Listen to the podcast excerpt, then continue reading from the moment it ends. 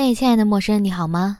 我是少女绿妖，欢迎你来到我的阿绿酒馆，我们又见面了。收听这次节目前，我小小的提醒一下，我还有另外一个节目叫大小乾坤，会邀请各种神奇的朋友就某一话题聊聊天，也欢迎大家关注，谢谢大家了。记得关注评论，觉得好的话再打赏，感谢你的收听。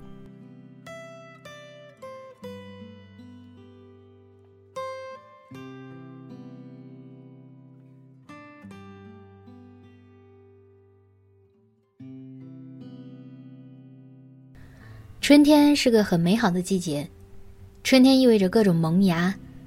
当年在北方的时候，每到感觉到和煦的春风吹到我脸上的时候，我总会看看路边的柳树，柳树很争气地抽出嫩芽。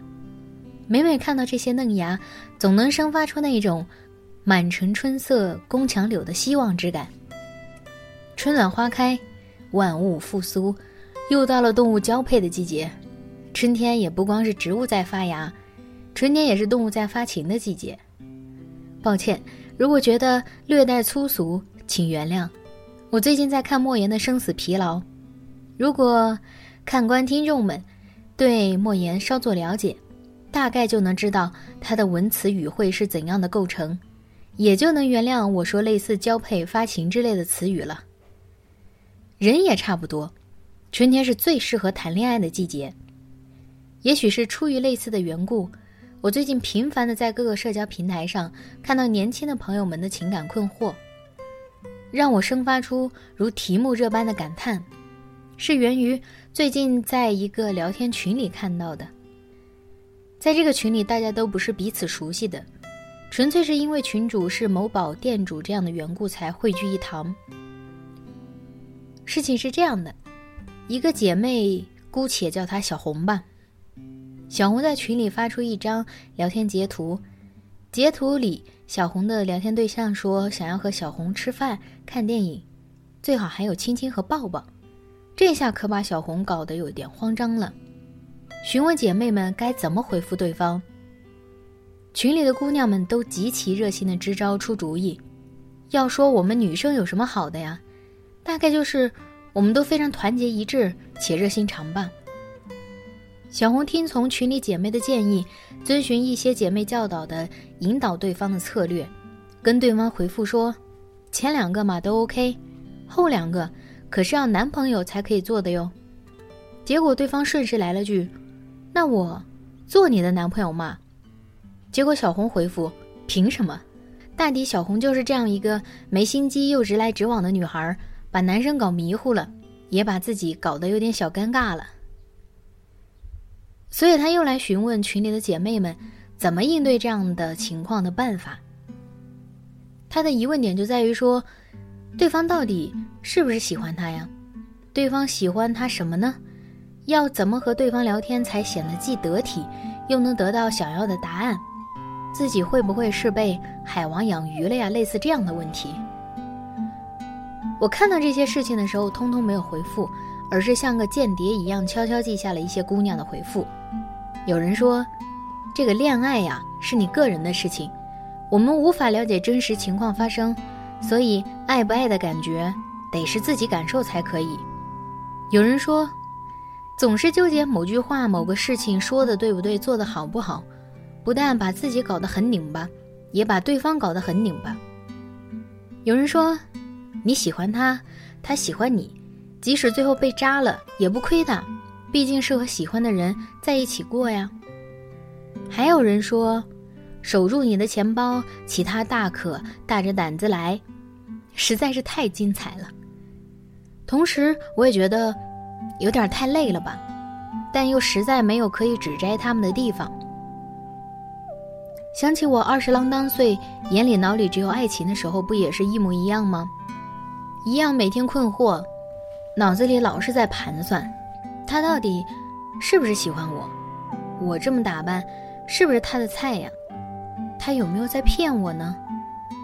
也曾跟姐们发截图问他们，哎，他这句话是什么意思呀？哎，他这么说我该怎么应对呀？每每抓耳挠腮，吃尽苦头，上下求索，就差报一个班学习如何谈恋爱了。没有什么比女人和男人的交往更让人拧巴的了，教的人拧巴，学的人也拧巴，尝试成功的人拧巴，尝试失败的人也拧巴。这话是我在那段为了感情求所不得的时候，在豆瓣看过的一位情感博主菠菜姐写的。我今天想到这个话题，翻出来再读，赞同的不能再赞同。分析聊天记录，拿出比高考语文阅读理解时还要认真仔细的态度，字字句句对其进行解读。翻看对方的朋友圈，放大镜一般放大对方朋友聚会时的照片，看看有没有和哪个女生的距离极度的可疑，担心被渣，担心被骗，担心自己是对方后花园中并不特别的一朵玫瑰，时刻保持着戒心，害怕自己说话不得体，想要像美剧那样和对方调情，但又不想显得有点放荡，即使是调情也要优雅的调情。这样一看，恋爱是挺美好的，因为它充满了玩游戏的乐趣，你永远也不知道在一个拐点会发生怎么样的化学变化，但有时又显得挺没劲的。猜忌、嫉妒、戒备心、安全感，每一个词儿都是可以拿出来好好说它一番的恋爱逼面。再拿出菠菜姐的话来说，在男女关系上非黑即白，你必须是一个大谈性开放的前卫主义者，又或者就是一个看见男人眼观鼻、鼻观口、口观心的淑女。这也给适龄女性造成了很大的压力，没有人告诉他们怎么和男人玩游戏，没有人告诉他们怎么在满足性欲的同时观其形、察其色，没有人告诉他们哪怕是普通的男人也是一个大家彼此灵魂相似的生物。大概就是因为恋爱存在着足够矛盾的两面，我们谈恋爱才充满困惑，布满迷思，吃尽苦头吧。老实讲，我在谈恋爱这个方面也没有什么发言权，我就是恋爱中最弱的那一波人。但幸运的是，靠着一些愚笨的准则，现在也尝到一些恋爱的甜头。我觉得第一项没有必要做的事情就是去反复猜测男生喜不喜欢自己，爱不爱自己。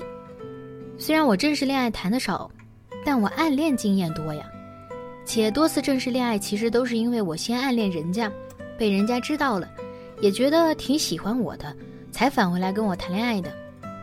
更多的失败的暗恋经历其实让我看懂一件事情，喜欢你就是喜欢你，不喜欢你就是不喜欢你。说什么你30岁没有人娶的话我娶你，你要是再白一点再高一点我肯定和你在一起，这类的话是说明不了对方喜不喜欢的，只是说明对方不想以一种伤人的方式告诉你我不喜欢你这样的结论而已。所以我觉得去猜测对方的心意对自己的作用不大，别人的心长在别人那里，我们可以知道对方心跳每分钟多少下，但我们没法知道对方的心为谁而动。当然运用在人体自然科学里，每个人的心只为自己而动，因为人得活着。那我们能做点什么呢？我先撇开爱自己的话不提，因为我等会儿肯定会提到的。我想说的第二项就是，不用急着对对方的情感表现下定义，先感受和体验两个人之间的相处，好好经营一份关系。两个人相处外出的时候是否舒服自然，是否有那种过电的感觉，而且这个电还不是单方面的电，而是两个人都能感受到的那种。喜欢聊天的就多聊聊，讲讲自己喜欢的东西，讲什么都行，也听听对方喜欢的东西，增进了解总是没错的。我记得当时解决小红的问题的时候，有个姐妹讲了一段话是这样的：在心意相通的前提下，我还蛮享受确定关系之前的那段暧昧时光，这个暧昧就是你来我往的相互试探以及委婉表达。就是呀，先感受一下这段时光，同时也是在感受自己的真实心意，确认一下自己对对方到底是什么感觉。第三项呢，就是别做不真诚的自己。我特别反感网上教别人在恋爱中怎么跟对方交流的那种课程。那些招数或许是有用的，但我总觉得这样就少了一份感情中最重要的真诚。我们得承认，有的人就是天生会谈恋爱，天生懂得怎么和人暧昧。很不幸，我只懂得怎么遵从自己的内心对待对方，学不会他们教的那些技巧。因为我觉得哪怕我学会了，那也不是真正诚实的我。所以放在我身上，我会尽自己所能的去对对方好，去付出。比方说以前和 K 暧昧不明的时候，我都直接问他，某某电影你想不想看？一旦他说想，我二话不说下单买票。可能有人会想，自己付出太多是不是会亏呢？我不敢劝别人也这样做，我可以告诉别人我是怎么样考虑这个问题。我喜欢他，我买电影票，两个人一起去看。这场电影我看到了，也享受到和他在一起的感觉了，我亏在哪里呢？那些电影票钱吗？跟哪个朋友看不是如此呢？何况是和喜欢的人看呢？亏在万一这么一直付出了，两个人还是没结果。世界上有多少事情是真的有结果的？而且只看重结果的话，那么过程是不是就显得有点太过功利呢？我就是这样遵循自己的内心做着这一切。我是这样的人，我可能只会这一种爱人的方式。当然，之前我也做过一期这样的内容，大家也可以返回去听。所以，尽可能真诚一些，哪怕沟通上面笨一点也没有什么大问题。最后一项其实最重要，就是人还是得先关注自己的精神成长比较重要。很多人都知道复旦大学中文系教授梁永安吧？梁教授讲婚姻与孤独的关系就讲得特别好，是这样说的：一个人如果没有出路，他就把自己的出路挂在另一个人身上。所以我们今天很多人的孤独质量并不高。一个人最根本的问题不是解决恋爱对象结个婚的问题，而是你找到自己精神的立足之点，你有了这个内生长，就有了底气，其他都不在话下。与其将视线放在别人身上猜想对方的心意，不如将目光投入自己身上。不能旅行的时候就多看看书，在书中旅行也蛮有趣的。有人陪伴自然是好事儿，但是无人陪伴也不用凑合，非得传出个局闹一闹才觉得高兴。无人陪伴的时候呢，就和自己相处。那些独自相处的时间，就是让你自己搞清楚你自己的时间。不要害怕有这种时间存在，去试着拥抱它。其实就是希望我们都能潇洒自如地谈个恋爱，尊重对方可能是自己的伴侣，而不是钱袋子或者上升阶梯。理解对方也是像我们一样的人类，有坚强的一面，必然也有脆弱的一面。能聚在一起的时候呢，就好好享受一段关系，哪怕分手了也不用害怕。分手确实是需要反省和复盘，但也需要对自己自信，相信自己不是只能吊死在一棵树上的人，相信自己不是个很差的人。最后，恋爱也好，不恋爱也很好，一个人很好，两个人也很好。就是生活其实不用那么使劲儿，不用把自己搞得那么累。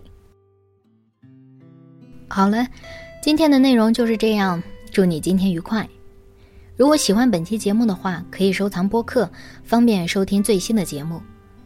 对了，感兴趣的朋友可以在各大社交平台搜索少女绿妖，都可以找到我。还要再多说一句，感谢大家支持我的第二本新书《毕生追求爱与自由》。那么，拜拜。